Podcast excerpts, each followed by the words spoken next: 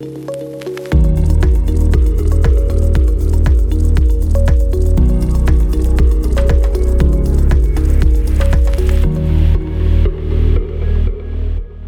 ضعفات چیه؟ این سوال یکی از معمول ترین سوال هاییه که توی مصاحبه های کاری پرسیده میشه من خودم تا یه چندین سال توی مصاحبه ها این سوال رو از افراد پرسیدم.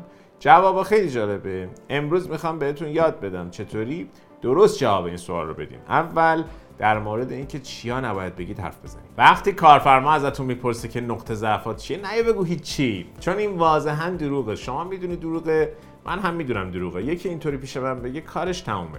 هیچ وقتم نیا بگو راستش هیچ وقت بهش فکر نکردم. کسی از من نپرسیده بود. ای خدا واقعا واقعا تا حالا کسی ازتون نپرسیده بود. شاید شما فکر کنید باهوشید که همچین جوابی دادید. ولی این جواب نشون میده شما آدم رو راستی نیستید و اینکه از خودتون بیخبرید. یک جواب دیگه هم که خیلی میشنوم و ازتون می‌خوام. هیچ وقت این جواب رو ندید اینه. یک ذره تو کارم افراطی هم می‌خوام همه چی پرفکت باشه. نه بابا نکشیمون سعی نکنید که یک چیزی رو به عنوان نقطه ضعف بگید. ولی هدفتون این باشه که نشون بدید. اتفاقا اون به اصطلاح نقطه ضعف یک چیز مثبت یک جواب دیگه ای هم که زیاد می‌گیرم اینه من زیادی عاشق آدم و کار کردم با آدما نمی‌خواد این حرفا رو بزنید. همچین جوابایی ندید. خوب نیستش. جوابتون بعد این باشه. آقا نقطه ضعف شما چیه؟ اولا اینکه بهتون بگم نقطه ضعفی که میگین در ارتباط با شخصیتتون نباشه در مورد مهارت هایی که داریم باشه و اینکه توی کدوم قسمت ها بیشتر میلنگیم چون وقتی یک نقطه ضعف شخصیتیتون رو میگید اون کارفرما فکر می‌کنه که خب عزیزم اینو فکر نکنم بتونی کارش بکنی. ولی اگر در مورد توانایی و مهارتاتون باشه اون وقت چیزی که میشه روی اون کار کرد. مثال می‌زنم براتون. نقطه ضعف شما چیه؟ راستش من فکر می‌کنم یک مقدار درونگرام حتی دقت کردم گاهی برای اینکه ایدم رو بین چند نفر به اشتراک بگذارم خجالتی هم هستم. خب این می‌تونه یک جواب خوبی باشه. چون وقتی این رو میگید ذهن من به این فکر می‌کنه که خب این آدم درونگراست خجالتیه.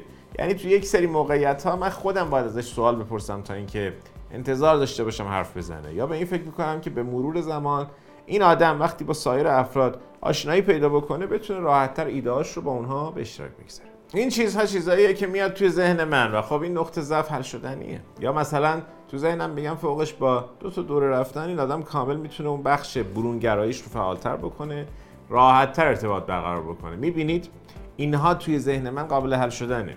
یک سناریوی دیگه می‌تونه این باشه که توی تصمیم گرفتن واسه اینکه سررشته کدوم ایده رو دستتون بگیرید و برید جلو دچار مشکل میشید. بگذارید یک مثال بزنم راحتتر متوجه شید. خب نقطه ضعفت چیه؟ واقعیتش من یک آدم خیلی خلاقیم. ایده های زیادی میدم. وقتی هم که ایده میاد توی ذهنم خیلی حال می‌کنم. سعی میرم با همه در مورد اون حرف می‌زنم مدیرام همکارام. ولی الان دارن دقت می‌کنم می‌بینم بعضی از ایده ها واقعا خوبن بعضیشون نه خیلی.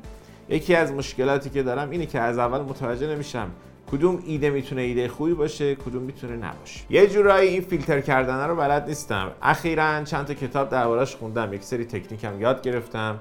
کمک کرده بتونم اولویت بندی ها رو بیشتر یاد بگیرم و خب این چیزی بوده که همیشه می‌خواستم روی اون کار کنم. البته که قطعا می‌تونم از مربیگری شما هم استفاده کنم تا این حجم از ایده رو در نهایت توی کانال درستش هدایت کنم. می‌بینید ندارید لاف چیزی رو می‌زنید نه دروغ میگید. خیلی راحت توضیح می‌دید که این مشکل رو دارید. چیزی هستش که دارید روی اون کار می‌کنید. حتی تهش تقاضا دارید از طرف که مربیتون باشه. یاد بگیرید مشکلتون رو باهاش حل کنید.